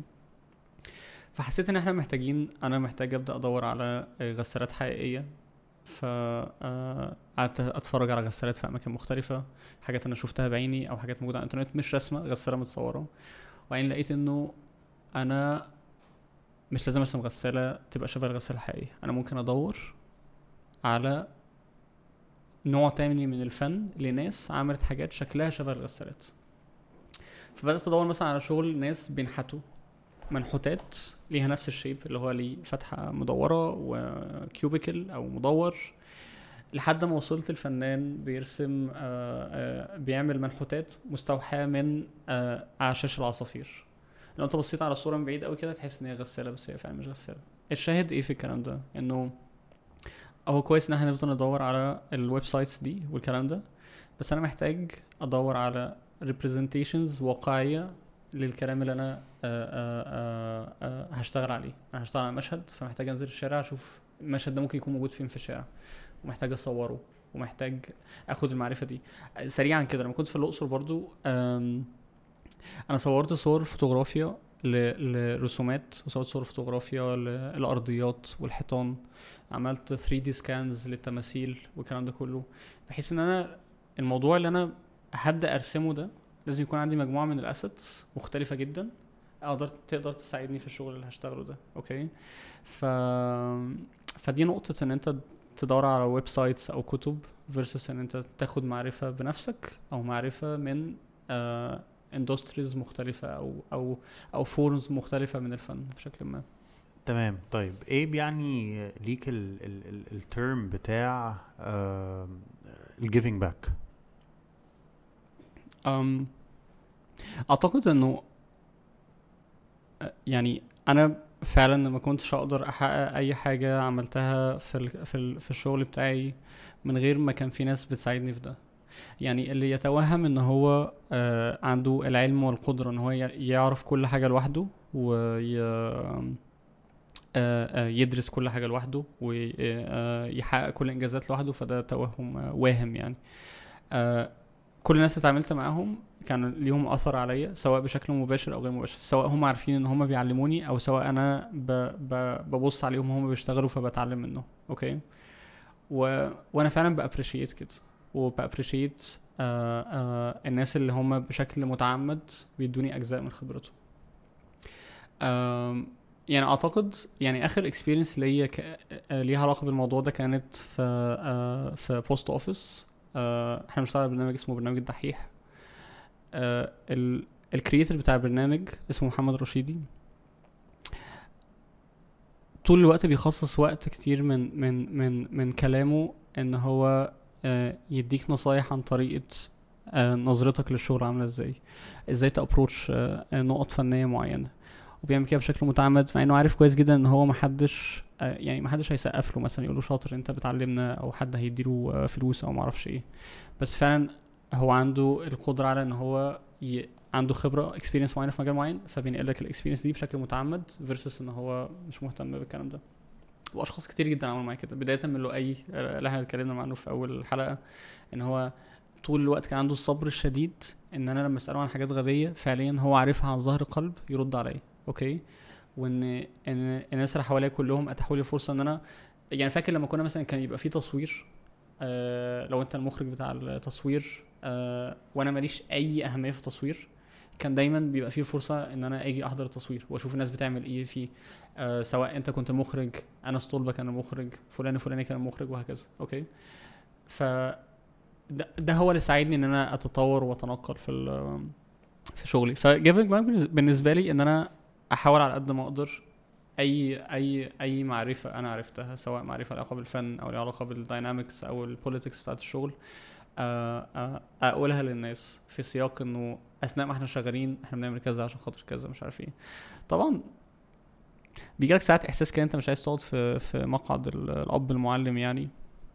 بس بحس إن هو في نوع نوع معين من الأنانية كده إن أنت يبقى فعلا عندك معلومة حتى لو شايفها معلومة بسيطة أنت ما تقولهاش للناس. يعني ده دي فكرة أنا حاسس هي فكرة غبية. الاحتفاظ بالمعرفة لنفسك دي فكرة في منتهى الغباء وخصوصا لو كنت already واخدها من ناس تانيين. ولو فكرنا بشكل practical شوية غير الناس اللي أنت بتعمل معاهم عشان أنت بتعمل معاهم مشروع ممكن تفكر إن أنت ممكن إزاي ت give back آه، أعتقد دي حاجة related للي إحنا اتكلمنا فيه من شوية قصة إن إن, الناس بتسأل. okay فمثلا آه، أنا عندي account على انستجرام على لينكد ان على كذا آه، الإيميل بتاعي ورقم تليفوني موجود في ال accounts دي.